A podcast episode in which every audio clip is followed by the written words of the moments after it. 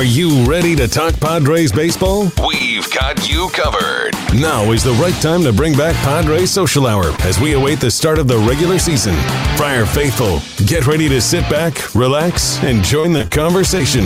Now, coming to you from everyone's homes around San Diego and beyond, it's Padres Social Hour with your host, Jesse Agler. And good evening. Welcome to Padres Social Hour. Thanks for being with us on this Wednesday evening. There is an awful lot to talk about when it comes to the 2020 baseball season. That, in and of itself, is a positive. And even some of the news feels like a little bit of a positive. Perhaps the most optimistic day we've had in weeks uh, when it comes to the possibility of an agreement leading to the start of the 2020 season. So I'm very happy to be joined by Bob Scanlan and uh, backyard Ben Higgins to break this thing down and uh, go through all of what we've been learning since this morning. Uh, we'll, we'll dive into all the particulars, we'll dive into all of the details. It's not necessarily as good as we thought perhaps the news was going to be this morning, um, but it certainly, to me, Bob, still feels like a very positive day. I would say so, Jesse. And the old saying, it's darkest before the dawn. And things seem pretty dark the last couple of days. But I, I don't think, I, I'm just speaking for myself, but I imagine the two of you as well, never really thought that this thing was going to completely unravel. I think all along we've been fairly confident that there was going to be baseball at some point. We've, we've certainly had a nice ride on this roller coaster of ups and downs.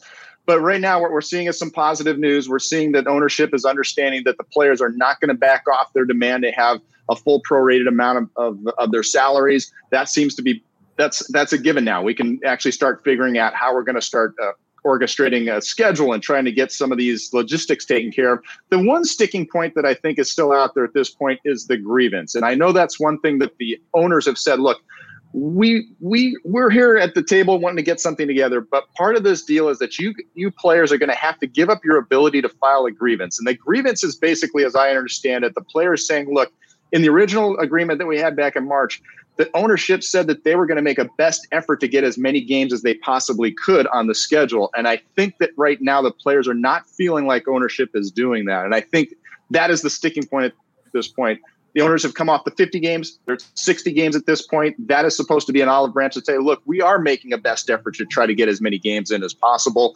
But I think that that is going to be the, the last thing that needs to sort of be negotiated at this point. Guys, how are you feeling about it? Ben, what's your what's your thought on where things are at at this point?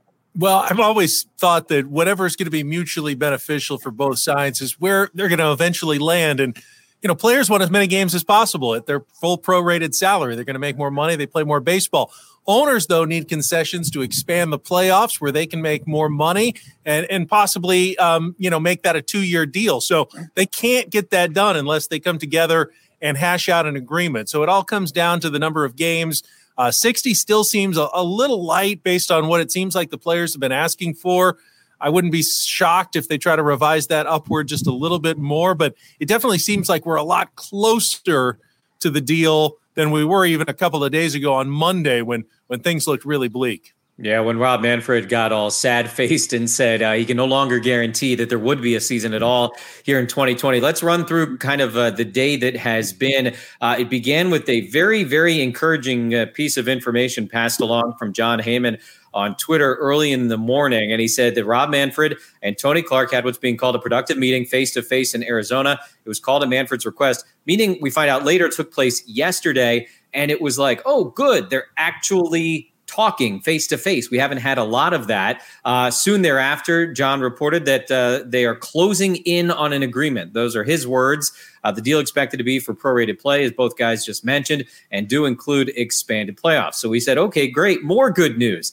Uh, closing in on an agreement certainly is is pretty powerful positive language. Then details of that proposal started to come out. Uh, you heard Ben mention 60 games. That's what Ken Rosenthal said uh, was included in the proposal. Uh, 10 off days in the season, with the year beginning for baseball either July 19 or 20, and expanded playoffs both this year and next year. Scans uh, very wisely mentioning that grievance situation. That would be part of this proposal as well, uh, as per Ken Rosenthal earlier. Some of the on field stuff then started to come out. This is what I call the fun stuff. Uh, and it would include uh, no surprise, I guess, to those of us who have been following this closely. A DH in the National League both this year and next. And of course, the new collective bargaining agreement would take hold in 2022. very hard to imagine any way, shape, or form uh, in which the DH went away in the NL after they put it in for two years. So we may already now be looking back at the era of no designated hitter in the National League. I know a lot of people have very strong opinions about that. Uh, and then uh, Rob Manfred, the commissioner, released a statement this afternoon. Also, I think um, you know, relevant and uh, important information kind of contained herein. At my request, Tony Clark and I met for several hours yesterday in Phoenix. We left that meeting with a jointly developed framework that we agreed could form the basis of an agreement and subject to conversations with our respective constituents. I summarized that framework numerous times in the meeting and sent Tony a written summary today. Consistent with our conversations yesterday, I'm encouraging the clubs to move forward. I trust Tony is doing the same can tell Rob, a, a, lawyer by trade, just even the way he writes that. Uh, but uh, nonetheless, again, it was kind of encouraging. It was sort of one of these things that you felt really good about all of it. And it seemed like, all right, everybody is starting to get closer and closer to the same page. However, that brings us back to Jon Heyman, who tweeted this just a few minutes ago. Early word players don't love the 60 games, even calling it a proposal, not the agreement owners see it as. Apparently, according to Jon Heyman, owners view it as an agreed to deal. And if the players turn it down, then the league could go back to mandating a season as short as 48 or 50 games. So perhaps not quite as rosy and positive as we thought. It could be more posturing. It could be more just trying to get something out of this thing at the last minute. That's what my gut tells me personally. I don't know why I'm optimistic anymore. I have no reason to be. Uh, but uh, Ben, I think you hit the nail on the head. We've kind of been hearing 65, 66 as the more realistic number. There's a scheduling component to that. And as you said, the more games, then the more money for the players. Yeah, I, I, think one thing the players can can always say it's a win if they get full prorated salaries. That's what they've been asking for. They can go back and say, "Hey, we stuck together. We got what we were asking for." Um, if you increase the number of games, sixty six, there was uh, some talk about how mathematically that works out really well with a five team division. You can play your other four division rivals once each home and road for three games. You can play the opposite divisions for the Padres. That would be the American League West. Mm-hmm. Four of the teams, once each home and road, and then play your natural rival, in the Padres case, the Mariners, once each home and road. That would add up to 66 games. It seems like that would work out really well. Now, can they do it in time? if they speed things up and, and move up the season to like July 17th and really uh, hurry up the start and limit the off days, they could probably even get it done by that September 27th deadline when the original season was supposed to be over. So I think logistically it would be difficult but possible. And at this point, if you can make it as many games as possible, get those players, you know, set up at spring training as quickly as you can right now, that looks like the best path forward in my perception seems like the best path forward. I agree with you, Ben. And obviously, those last few games are going to be, I think, the last leverage that the players have in terms of that grievance. Look, it's always been important to the Players Association that they have that legal option. They used it back in the 80s when there was collusion. They won in courts in 94, 95. They won again in, in the ownership trying to declare that there was an impasse in negotiations. And the Players Association was able to get a successful ruling in their favor, saying, no, there's not an impasse. We have to keep working on this thing. So it, that's sort of the, the the safety net that the Players Association has always looked at. And so for them to give up the ability to file a grievance and give up their legal rights at that point, they're going to have to make sure that everything is buttoned up. And I think the last piece of that puzzle is trying to get those last few games out, trying to get it up to 66 as close to 70 as possible. So it's sort of the nitty gritty details. There is a lot of posturing still going on at this point. But again, I think we can all be very optimistic that this is going in the right direction. And uh, more so than ever, I think we're looking at playing baseball. Whether we can get it started in July 15th remains to be seen, maybe more closer to July 20th or something like that. But uh, clearly the framework is in place, and maybe we'll see some double headers to try to get those few extra games in in the shortened period of time. Yeah, those are all things that seem very, very workable when you consider the the hills and the mountains that have had to be climbed just to get to this point. Now, again, absent from this conversation so far, anything about health and safety, we certainly don't mean to be overlooking that because it is a critical component here. But it also does seemingly appear to be one of these things that the sides are pretty close together on. There might be a little this and a little that, but I wouldn't expect that to be uh, particularly contentious. Um, look, we've we've known all along it's going to be a weird year if they're able to play it. Ben mentioned how the scheduling will likely go. Padres would only play games against NL West and AL West teams, so you know it's a National League season in which you're not going to play the Cardinals, or the Phillies, and the Nationals, or the Mets, or anything like that. Uh, but it is what it is. You know, they're just trying to make things work as much as possible. I'll go back to the DH thing uh, because I know it lights people's fires, and it also seems to me scans like the only thing we can say with any kind of like whatever is close to certainty uh, is is that uh, you know for me. I, I think we've seen the end of the pitchers hitting in the National League. Are you trying to take the smile off my face, Jesse? I, I came into this broadcast feeling so good about things. We're going to have baseball again. Let's keep it positive. And you want to bring up something that just rips at my heart.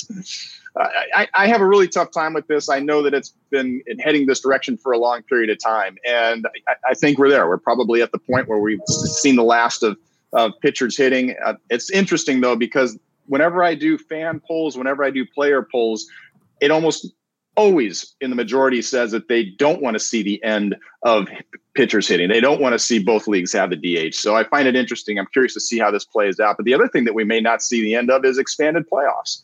If they're going to have it for the next two years, I think that's going to generate a lot of revenue. That's going to generate more interest in fans. That's going to generate more interest in the players because more players have the opportunity to get to the postseason. So I'm wondering, not only with the DH showing up, will we see expanded playoffs moving forward as well? So it's an interesting time, and it's curious to see how many of these things that we're putting in right now as a sort of quick fix and let's try to get things going actually become permanent parts of the game moving forward.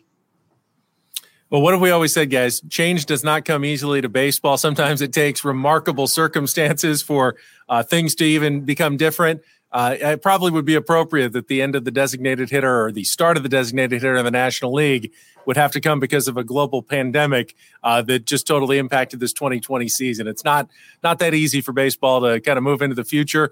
This kind of gives it the excuse to take that step. Yeah, the expanded playoffs thing will be very, very interesting. I, think the proposal that we're hearing about now would include uh, eight teams per league, uh, which is a lot more obviously than we have now. Not just you know uh, one or two more teams. That's gone full NBA NHL style. Uh, two leagues that play about half as many regular season games. I'm, I'm, curious, and this is probably a conversation for another day, maybe even another year, uh, when we do get back to something of a normal schedule, how that might impact the length of the regular season. If you're going to have that many teams in the postseason moving forward, maybe it's an aberration. Maybe it's just this year and next. Uh, but that's something to kind of, uh, I guess, keep in the backs of all of our minds. Uh, it does lead to some great trivia, though. I mean, I guess now. Uh, the way I see it, the last Padre pitcher to hit a home run, maybe ever, who knows? Something weird could happen in terms of, you know, extra innings and pinch hitting and all that sort of thing. You got to go back to April of 2018. Where else? Coors Field. Uh, Clayton Richard against Jon Gray in the fourth inning. An absolute bomb, by the way. Clayton just drops the bat, uh, second deck over the board in right field at Coors. This is, I think, technically the last home run hit by a Padre pitcher. So that could be a wonderful, wonderful trivia question for years to come. I say technically, guys, because you remember last year that game that Ian Kinsler pitched. He ended up hitting a home run in the bottom of the inning at Petco. So he was in the box score as a pitcher. But scans for me, that doesn't count. that would be so bizarre, wouldn't it? If you actually had to go back and say, no, Ian Kinsler was actually the last pitcher to do it. That's just, that, that's so crazy. But in, in, any case, I love that it would be Clayton Richard. He would be the guy that I would actually say was the last official true pitcher to hit a home run. And it's appropriate because we all know what a great athlete Clayton was. And I love the fact that he's wearing number three on his back when he's doing it. he loved Babe Ruth. He gets to wear number three. Babe Ruth, of course, a pitcher that also hit a few home runs in his career, as I recall. Um, so very appropriate. And look, if it's got to be the last, I love watching Clayton take his time going around the bases right here. And who knows what the future holds in a world where Shohei Ohtani exists, where the Padres have Jake Cronenworth on their team. Uh, you may still find, even with a designated hitter, that a guy starts the game in the field, ends up pitching, has to bat, hits a home run. Uh, it's not out of the question that we may still see that at some point in the future. Yeah, no, it's certainly a possibility. As you mentioned, uh, you've got flexible guys, you've got weird games that happen, everything like that. But it, it, could be some years. Who knows? Maybe it'll be this summer because that's the way 2020 is going. But uh, it's uh, either way, in the pre DH era, that looks uh, like it might be it. Javi Guerra uh, looked great, by the way, pitching during spring training. He's a converted shortstop. So there's certainly options out there, and you don't want to take any opportunity away from these guys. But uh, it's certainly a new chapter moving forward.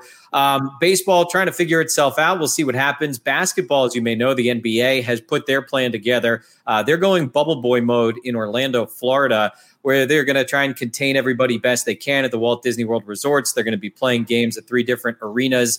Uh, some more details about that coming out today. There was a really good ESPN.com story, also kind of breaking down all the what ifs uh, when it comes to this plan. And of course, very easy to put down on paper, far more complex when you start putting it into reality. But you see some of the uh, things that the guys will have access to on the campus basically it's like the coolest summer camp ever i guess um, you know at these hotels that they're staying at uh, ben i'm sure for for your show in the morning on 97.3 with uh, steve woods you guys are following this very very closely does this seem to be the simplest of the sports in terms of what they're all trying to do I, I, don't know if anything is simple at this point. I, I, think it helps that they were able to limit the number of teams uh, down to 22 from uh, the original number in the season. But it, nothing simple about a plan that includes rules on how many guys can play ping pong, rules about disposing playing cards after you've sat around uh, playing with your teammates and wearing masks, uh, where hotel assignments are determined by seeds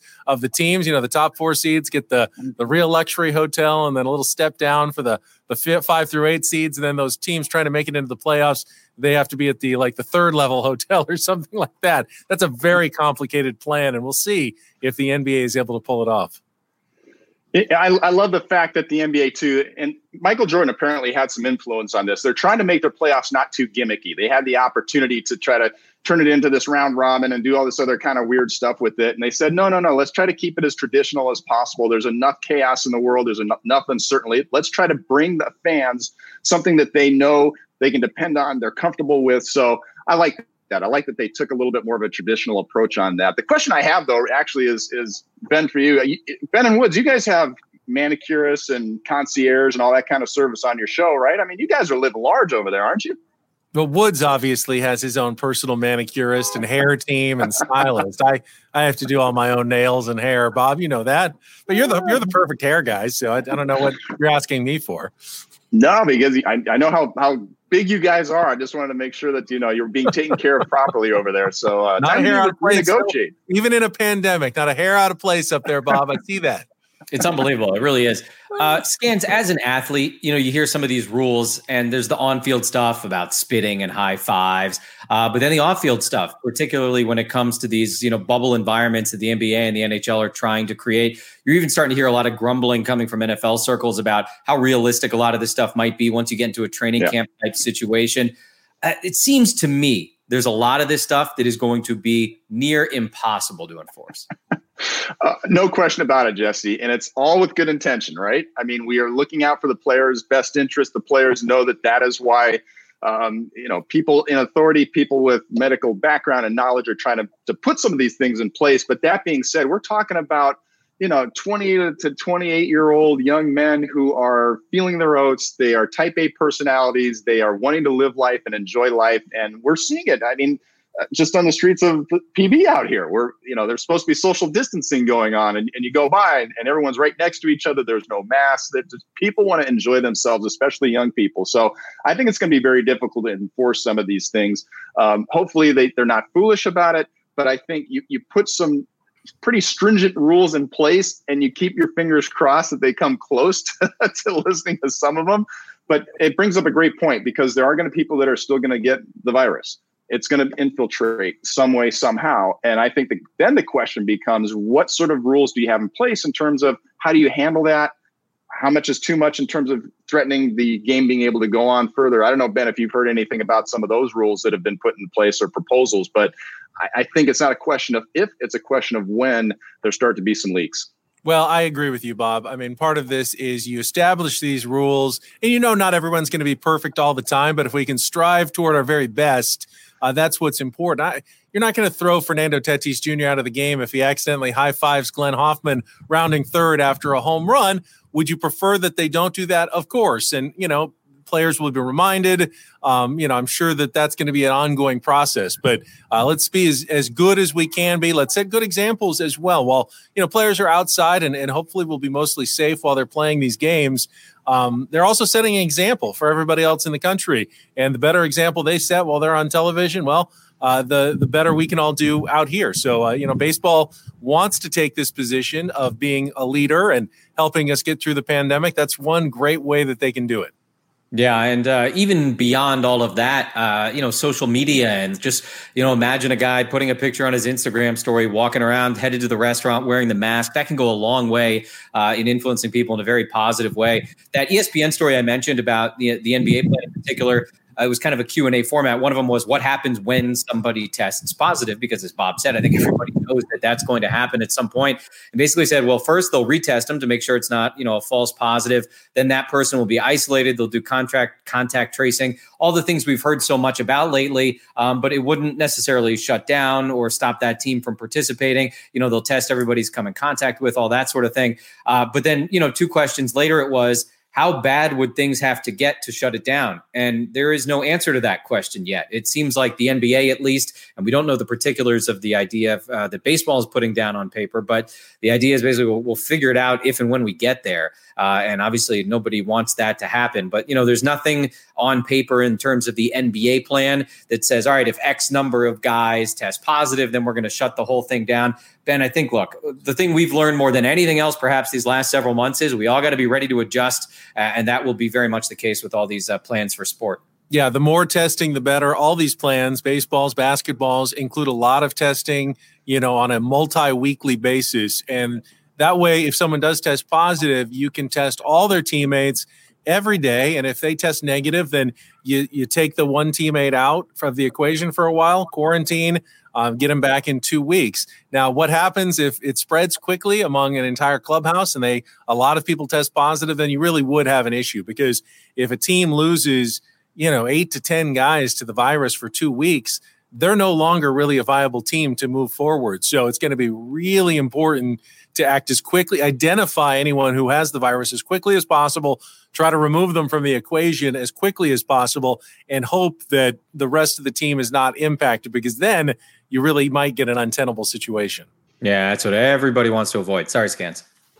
No, I was agreeing with Ben. And the other thing to keep in mind, not to get too much into the weeds of the legality of it, but as you may recall, one of the last proposals that the players made to the owners included a provision that said, look, there are going to be certain players who actually have a medical reason to not play and to, to take care of themselves. There'll be other players who don't have a medical concern that are going to choose not to play. If that's the case, then they're forfeiting their salary and their service time. So I'm just curious what would happen if, like, as a player, you say, I don't have a legitimate concern. You start to play, but Ben, to your point, all of a sudden you've got six or eight guys in your clubhouse. Does that change that element all of a sudden where a guy says, Look, I wasn't a high risk guy before and it wasn't an issue, but now that our clubhouse is infiltrated with it, I think this changes the scenario a little bit, does it? So I'm just curious to see how much they, they're able to button down some of the language in terms of which guys continue to be able to play, which guys maybe get excused from playing and don't get penalized for it. Uh, there's subtle nuances, but they're the types of things as we're talking about a deal being put in place that are going to have to be discussed and hammered out.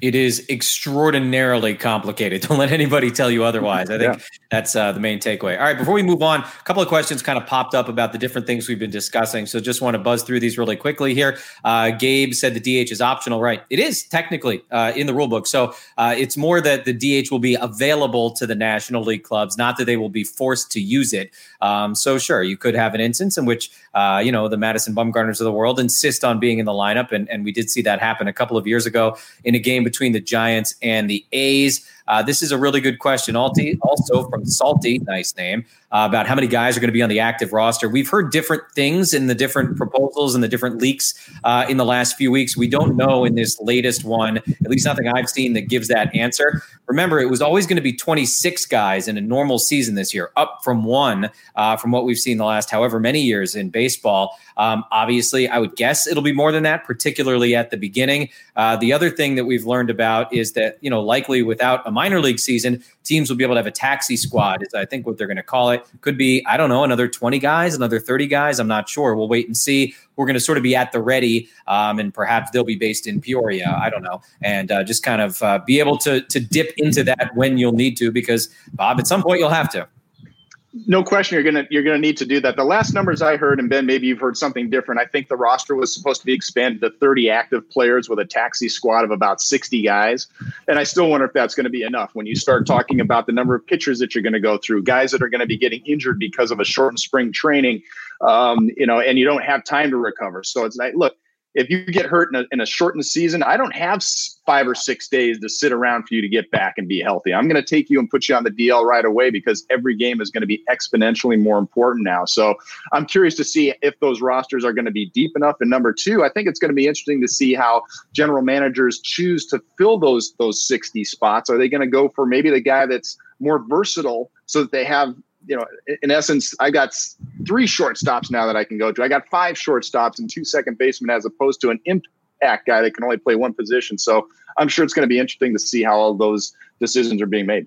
I think I think 60 should be enough over the course, especially of a short season. I mean, over 162 game season, a team that uses you know 55 to 60 players that's that's a lot even for a 162 game season. If i remember correctly the last proposal that was put out kind of staggered it and then we're going to start the season with 30 man rosters active and then after two weeks it would go down to 28 and then after two more weeks it would go down to 26 but they were going to maintain that taxi squad of up to 60 guys. I think i also saw that the taxi squad had to be within like 100 miles of your home base so uh, maybe not Peoria, maybe Lake Elsinore, or uh, use one of the college campuses in San Diego as a home base uh, for the taxi squad for the Padres could be an option. But uh, obviously, Jesse, none of that's been settled yet. And we don't even know what was in today's proposal uh, from owners about the 60 game season about rosters.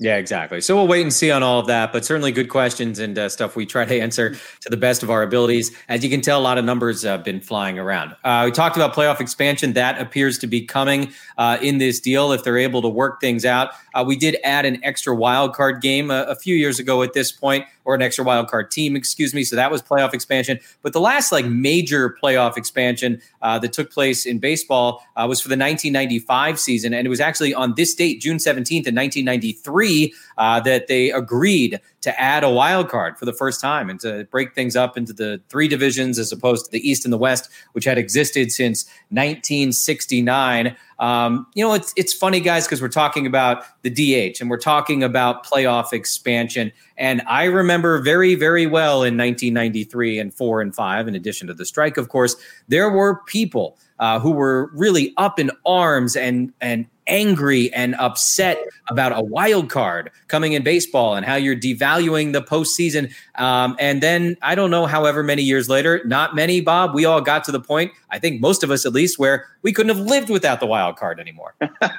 yeah, it's interesting how that evolved. And I think the big concern, as I recall from a player's perspective, was not so much bringing one in as that it was that Pandora's box, that slippery slope of, okay, we bring one wild card team in then how long before a second one and then a third one? How long before a Major League Baseball devolves into the NHL or some of these other leagues where you basically just don't come in last place in your division?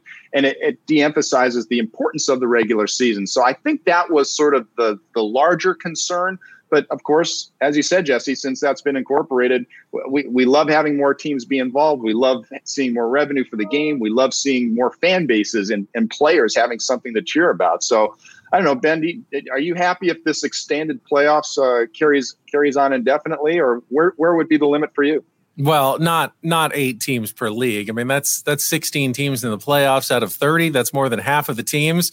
Um, mm-hmm. That's more of an NCAA tournament scenario where hey, you get a winning record or close to it, and then get to the playoffs and take your chances. I think the you know right now where they're at at five, maybe six overall teams, you know, makes some sense to me eight for this shortened season. Um, yeah, there's a there's a bit of a random chance element to this whole 2020 year. So I don't have a problem with giving more teams an opportunity. It sounds like fun, do something a little different. But I, I really hope that the the 16 team postseason in baseball isn't permanent because um, we don't really need to see 78 win teams regularly making the postseason. Yeah, I, I, agree with that. Apropos of nothing, by the way, that 95 postseason was pretty extraordinary.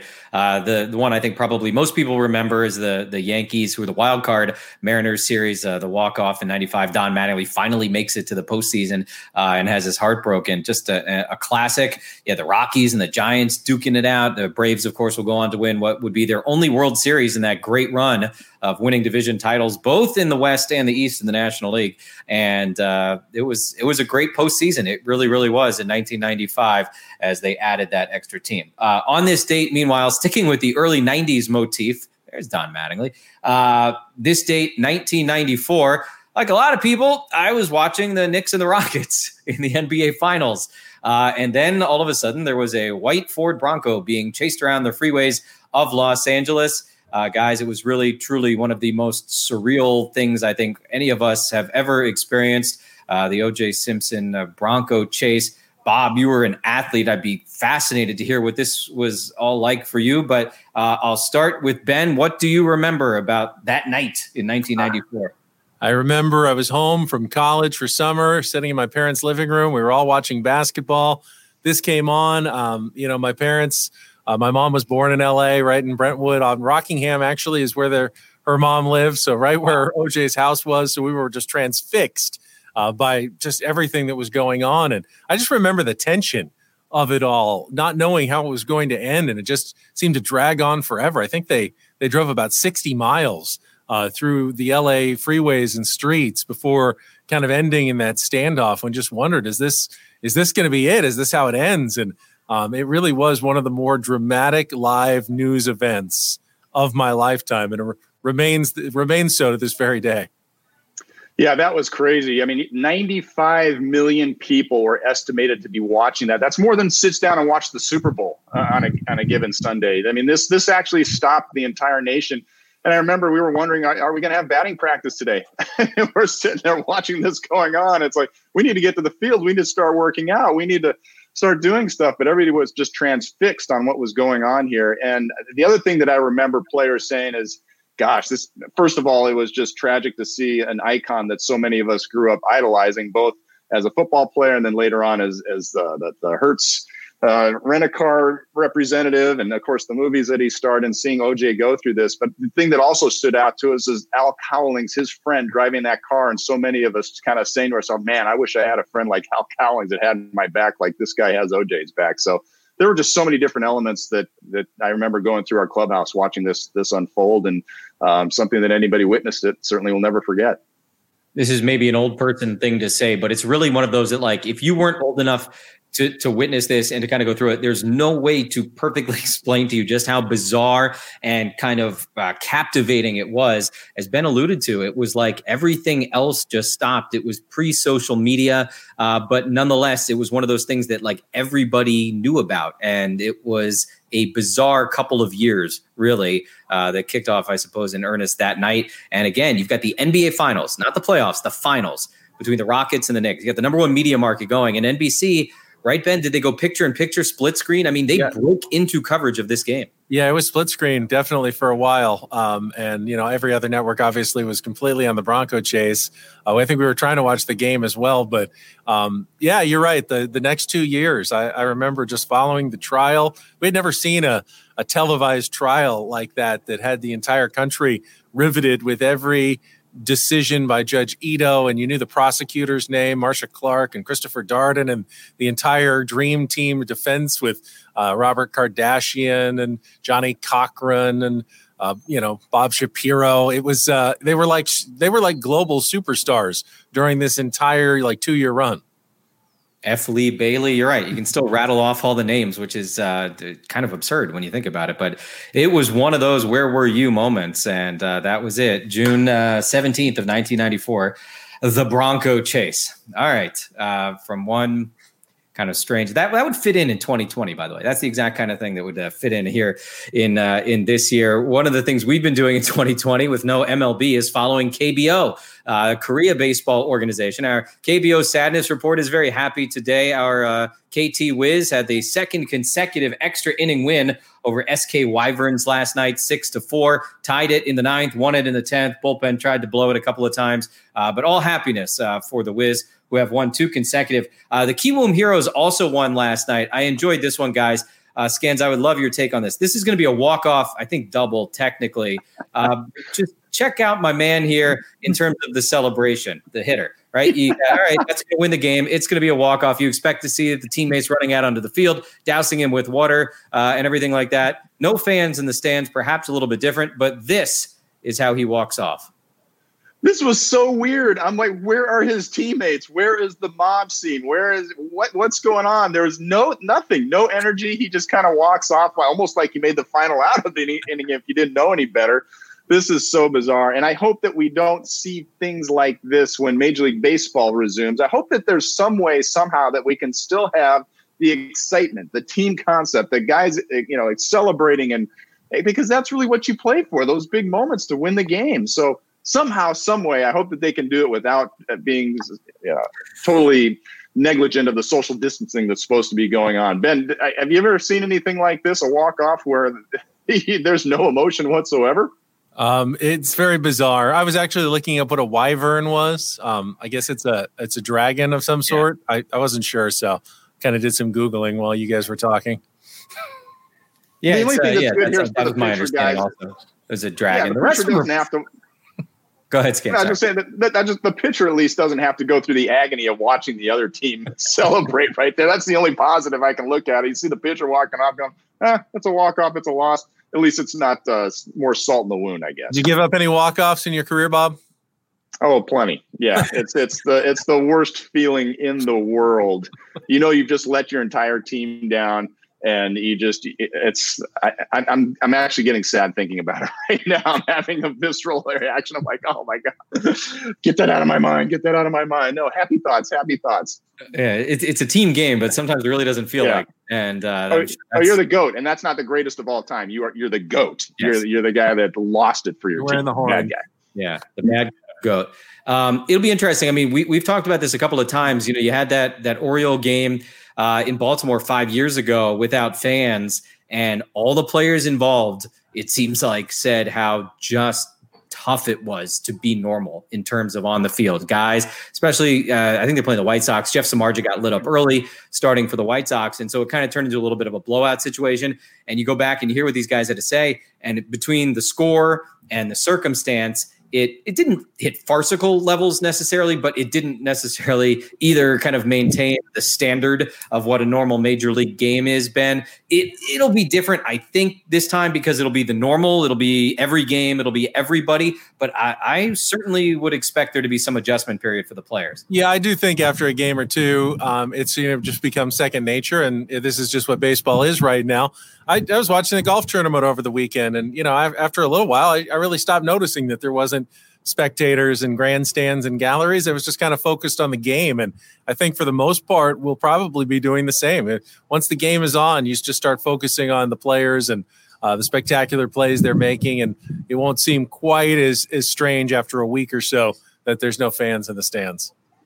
I agree. I think we'll all get used to it, but I'm not going to lie, guys. There were times where I used the fans and the energy of the ballpark to sort of get me locked back in, and I, and I think it's going to be a little bit easier for these guys because they know what to expect. You know, they, they're anticipating it, and they know they're going to have to stay focused. But I'm not going to lie. Over the course of a, a you know a season in, in the, the ninth inning, uh, it's a long game. It's easy to get distracted. There are times where, as a player, you feed on that energy. You look there and you're, you're like, you know what? These people came and paid good money to watch me play today.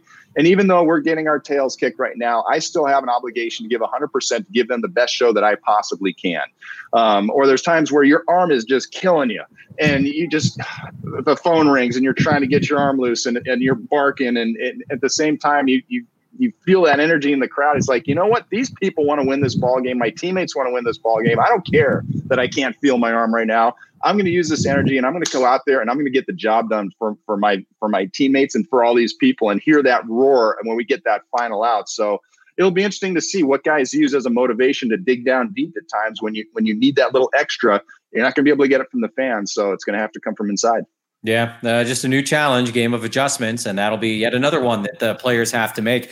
Uh, Premier League soccer returned today in England. Uh, I think it was Aston Villa, Sheffield United, obviously without fans. Uh, I watched a couple of minutes of it. A couple of things stood out just about all of that. One, you know, they tarped over a lot of the seats, and you could put ads and team logos. We've seen that in Korea as well with the KBO. So I would expect to see plenty of that. It just makes it look a little less empty. Uh, and also for the NBC telecast, they piped in uh, crowd noise, which I think was from the video game, from the FIFA video game, uh, which obviously has a soundtrack. Um, so, you know, we've heard that as a possibility coming forward. I didn't find it offensive. I watched for five, ten minutes, whatever it was. Um, but it's weird. It's different. That'll be another thing, uh, scans we got to get used to.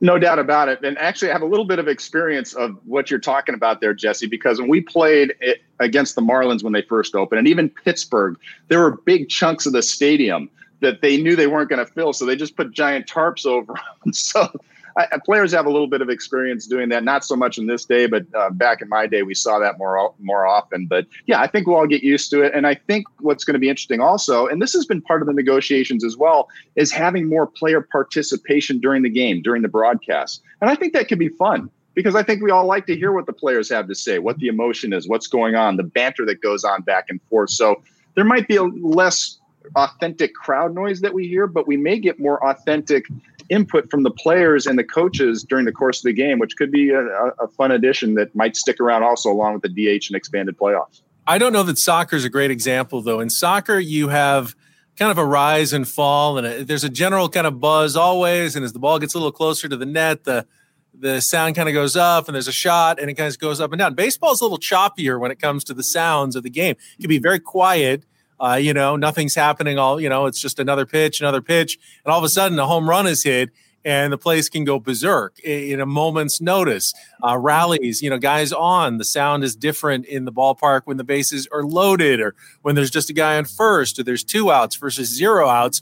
For a real experienced baseball fan, you're going to have to get those sounds right if you're going to pump them in and fake it, because otherwise, I think it'll be a, a real distraction and actually make the experience of watching it worse rather than better. Yeah, I, am with you. I know you're a you're a historian, and I know that you know this. But Ronald Reagan, back when he was doing baseball broadcasts, they used to have the fake pieces of wood, and they'd clap the wood on a base hit, and they'd have the fake crowd noise. So it can be done. They've been doing it for generations. I don't know if you you've ever had to resort to that during uh, any high school or college games that you were doing early in your uh, broadcast career, Jesse? You know, I never had to do a recreation. I, I did a lot of like, you know, play the, the video game and let the computer play against itself, you know, as a kid and sit there with the recorder and do it.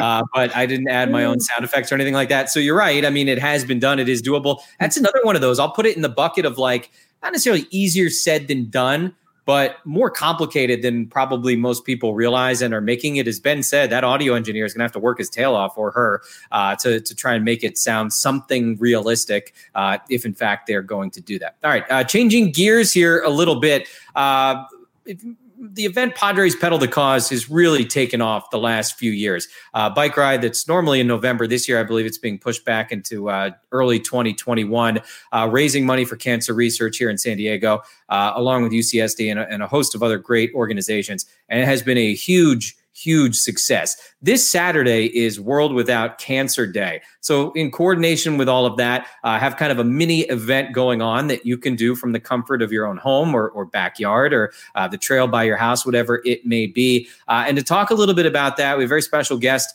Uh, who I was able to visit with earlier today. Her name is Kelly Sullivan, uh, and she last year at Pedal the Cause was one of the big spin instructors uh, who was leading that class. and she has a very, very interesting and deep story and connection now to this event.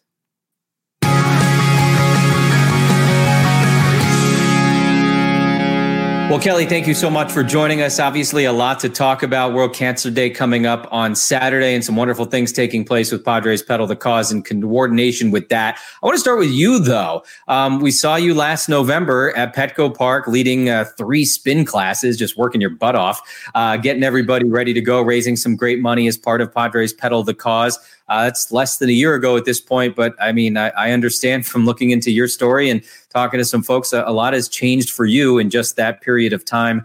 Since then, give us a little bit of a, a rundown of what's happening in your world.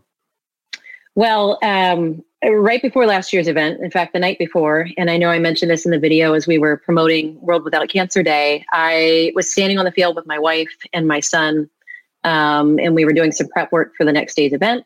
And I remember standing there and and I've got chill bumps as I'm as I'm thinking about this. Um, literally looking up at the sky and and asking the universe for a why surrounding why I was a part of Pedal the Cause. It was my second year being involved. Um, to date, I've taught five spin classes, and I had a disconnected why from people um, that are my clients, from friends and clients that have lost someone or have someone dealing with with cancer and I had dedicated rides to those people, but I wanted something that I was really connected to. Um, and I remember asking the universe, you know, give me a why. I need something. I need something bigger that gives me purpose behind my involvement with this organization. Uh, so literally, I got a why in the biggest way earlier this year on January 10th. I was diagnosed with invasive ductal carcinoma, breast cancer. Um, started off as stage one, turned into t- stage two uh, post surgery.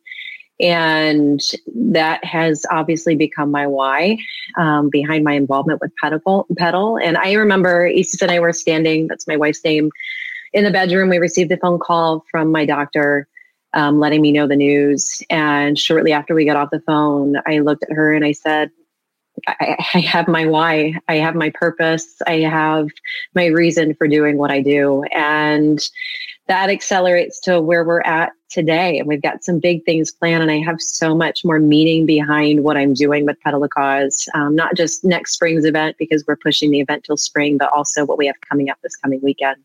So, uh, new purpose, new why, new vision, all the things your uh, your energy, your charisma, your spirit. I, I, could probably use a few more words there. Obviously, off the charts, uh, as we say in sports. How are you doing? I'm I'm good. Today's a good day. Yesterday was a good day. We take things day by day, as so many are in the midst of COVID. Um, very similar to what uh, cancer patients are dealing with: quarantining, um, wearing masks. Those are all the things that I would be doing regardless of COVID. Uh, we're doing it that much more due to COVID. Um, but I've gone through seven rounds of chemo. Uh, the first four rounds were extremely hard to the point where I, on round three, wanted to quit. And I'm not a quitter. Definitely not a quitter. Um, now we're on a different drug these last four rounds. Um, thought it would be a lot easier, but it's still really tough. I'm dealing with, with neuropathy. My feet are, are numb at this point, so really struggling there. And I've had some really, really tough days over the last weekend after my infusion. So day by day, but every day, I'm grateful that we caught this. Had we not caught this and we had gone through COVID, I am absolutely certain that I would have been at a more advanced stage than I than I was when we caught it. So grateful for that. Well, thank you for sharing so much of your story with us. Um, as mentioned, Saturday, World Without Cancer Day, uh, in coordination with Padres Pedal the Cause. I want to make sure I got it right. Do 20, give 20. Tell us what that means. That's it. Do 20, give 20. So we've got a couple different options, well, many options um, what we're asking everyone to do is to do a little something to give back. As you know, cancer does not stop in the midst of a worldwide pandemic. And I've given them, obviously, with my whole new purpose, I've been given another purpose. And I had the idea to teach a uh, spin class. And I contacted the team at Pedal the Cause and I said, what can we do and how can we do this? And they told me they're doing a world without cancer day. So we combine the two ideas and we've come up with a concept called do 20, give 20. What does that mean? That means all you need to do is 20 minutes of some form of movement. Jesse, it can be something as simple as walking down the street for 20 minutes. It can be 20 push ups. We have a crew that's doing uh, 20 repeats over at Torrey Pines. I've decided, as you said, I have a lot of charisma and energy. So I've decided to go above and beyond the do 20, give 20. And I'm asking people to do 40 and give $20 or more towards Pedal the Cause. And what that means is this um, the Padres have been so gracious in inviting me into their stadium to teach a 40 minute cycling ride. It's a stationary bike, and anybody that has a bike can participate. Anybody that doesn't have a bike, heck, you can have a dance party to my ride. I'm totally fine with that. We just want you to do something big and give back to the cause that is Pedal the Cause. We're really excited about it. So that's the concept. So jump in and join me. Is it okay if we do more than 20? Are you all right with that? I will hold you at 20. No, no, no. You can absolutely do as much as you want. I'm doing 40. You can do 60. You can do whatever you want. It's it's all for a great cause. Uh, love it. So that's coming up on Saturday, June 20, Give 20. You can check out uh, gopedal.org for some more information. Uh, this event, really, in its current state, I guess, goes back to 2013. Over $13 million raised uh, for cancer research. And, and, the wonderful thing about Pedal the Cause, and this goes along with everything, of course, uh, as you've been involved now for a couple years, every single dollar goes to cancer research. Every single dollar stays home here in San Diego, right? Absolutely. And we're really excited. I know they're going to be announcing, I believe, some grants coming up this spring, um, two grants they'll be funding, some clinical trials in the fall. I was actually able to be a part of a clinical trial that was funded by the by the money that we raised through Pedal the Cause. So that was pretty exciting too. So doing big things, be a part of this. It's we want to see a world without cancer come to fruition. And that is Saturday, 620. Uh, give me 20, get 20, 40, 60, 80, 100, like you said. I'll give you uh, 20 push ups from Don Orsillo, our TV announcer. I'll, I'll volunteer him for that, uh, that he can give us on the show tomorrow or Friday. Uh, gopedal.org, Saturday, World Without Cancer Day. Kelly, thank you so much uh, for everything you've done in this event the last couple of years, everything you're doing now, and um, all the very best to, to you and your family. And, and I hope there are many good days ahead. Thanks so much, Jesse. So nice to meet you. I appreciate the time. Yeah, it's Kelly Sullivan. Uh, quite a story. Uh, quite a story. And as uh, I know, far too many of us know, these things, the other things, haven't stopped uh, from a medical standpoint, or even during these uh, COVID 19 days. Uh, bring back Ben and Bob after that one. And a reminder everybody can get involved. You get that uh, 20 push ups, whatever you got. I volunteered Orsillo, which is a little nasty, but we've had him do push ups a couple of times on the show. So it, it felt consistent at least. But please do check out sdpedal.org or gopedal.org, excuse me, gopedal.org uh, for all the information. I've been pelotoning every day during the the pandemic, so maybe I'm finally ready to to jump in and do this for the first time in my life. You know what, Jesse? I love that you volunteered Don also. I think would be even better is if he did him with Mark Grant sitting on his back. That would be really impressive. not sure that could happen. I don't know. I am not a physics uh, major or anything like that, but I don't know uh, strength and weight and uh, that kind of thing. Uh, while uh, while we were hearing from Kelly, by the way, I, I saw a tweet from Trevor Plouffe, uh, who's been putting a lot of information about these negotiations out there.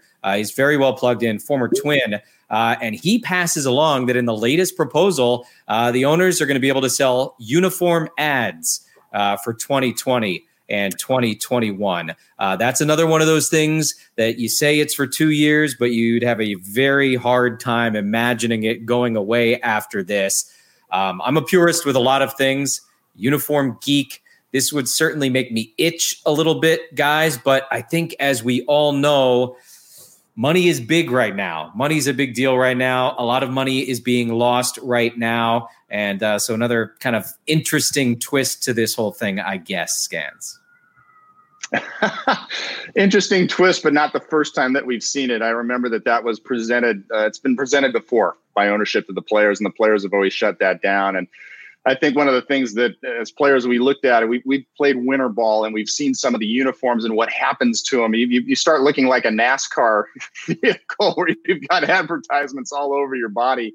Um, so I, I, understand why the players would uh, sort of try to, to back off on that one for now. Ben, would you would you feel strange seeing those type of advertisements on the on the uniforms of players? Well, I think um, I think there's a way to do it kind of tastefully. Obviously, we've gotten used to it in other sports. Um, my question is if there's additional revenue, how are they using that? If they're investing it into getting more young fans in the game, maybe you know more family affordable ticket packages, getting kids in the ballpark more often, then I'm all for it. I mean, what you know, what's it going to bother me if there's a little patch that uh, says a company's name? If you know, if that's the way that they want to uh, grow the game, use that money, then then great. If it's uh, you know simply a way for you know owners to to make more money and hand out more Christmas bonuses to you know the top executives, then I'm not as big of a fan of it.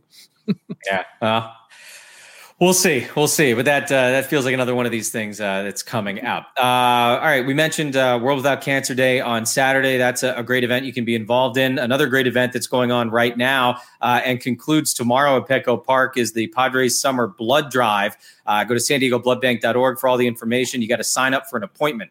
Um, obviously, uh, with everything the way it is these days, not normal uh, in terms of giving blood. Still very, very important, arguably more important than ever. Uh, but you need to have an appointment so we can do social distancing. A lot of great information on the website uh, about the safety precautions that are being taken. And uh, you certainly want to uh, check that out if you can. Tomorrow, the last opportunity to help out and do work right there. So hopefully, everybody can get on out there.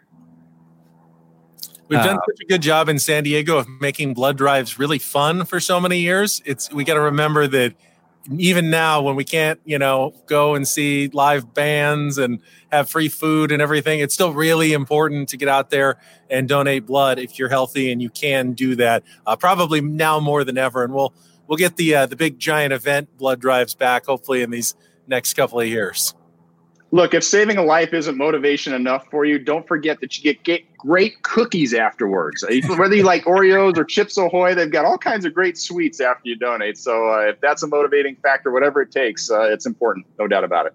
Padres Classic coming up tonight at 7 o'clock on Fox Sports San Diego. Go back to last year. The Canadian Crusher, uh, Josh Naylor, goes home along with Cal Quantrill to Toronto. And the Padres put an absolute beating on the Blue Jays at Rogers Center. Uh, Cal Quantrill will get his first major league win back in Ontario, which is pretty remarkable. Padres went crazy with the home runs. Edwin Jackson started that game for the Blue Jays, uh, but they would touch up basically every pitcher that Toronto would send to the mound that evening. It was a fun one, especially if you like the long ball. Thing flies out of Rogers Center, and it certainly did that night last year. So that's coming up tonight on Fox Sports San Diego, just about 35 minutes from now. Speaking of Fox Sports San Diego, we've had the opportunity to congratulate Don and Mud on their recent Emmy wins. But Scans, you're of course a part of that team as well. Congratulations to you. Thanks, Jesse. I appreciate it. Uh, it's it's certainly an honor, and as I've said before, it, just to be a part of that broadcast team. Um, I, I, say I'm just a small, small ingredient of the Don and Mud uh, flambe. you know, they put together a great show all the time. It's always exciting. They do an amazing job. So congratulations to them and to everybody that is in the background behind the scenes, uh, behind the camera that that make those uh, broadcasts everything that they can be. Thank you so much for uh, all their all their support and everything that they do as well. But thanks, Jesse. I appreciate it. Yeah, of course. Uh, producer Jason Lewis, director Zach Jensen, also Emmy Award winners. But like you said, even beyond that, the number of people it takes to put on one of those games is uh, absolutely remarkable. Ben, appreciate it. Glad we could help you get some fresh air tonight. Yeah, I'm feeling a little flambéed myself. I should have put a little more sunscreen on. I'm just glad no creatures jumped out from behind you yeah, that uh, rustic yard you got very, going. Very safe here in Encinitas. Don't worry, Bob. well, uh, thanks uh, to everybody for hanging out, to Kelly Sullivan for joining us and uh, sharing her story again. Uh, gopedal.org for all the information on the event coming up on Saturday and just to become involved in that uh, larger event in any way you possibly can. It's a big one and a great one here. We mentioned Don and Mud. They'll be on the show tomorrow at 5.30. We will remind Orsillo that we donated push-ups uh, to uh, pedal the cause on his behalf. So we'll see if we get him to cash in on that. Uh, thanks again to Scans and to Ben and everybody behind the scenes on our show, Nikki, Cole, Shannon, and everybody else. Oh, June Gloom looking out at the bay as we say goodnight. Talk to you with Don and Mud tomorrow night at 5.30. Stay safe, everyone.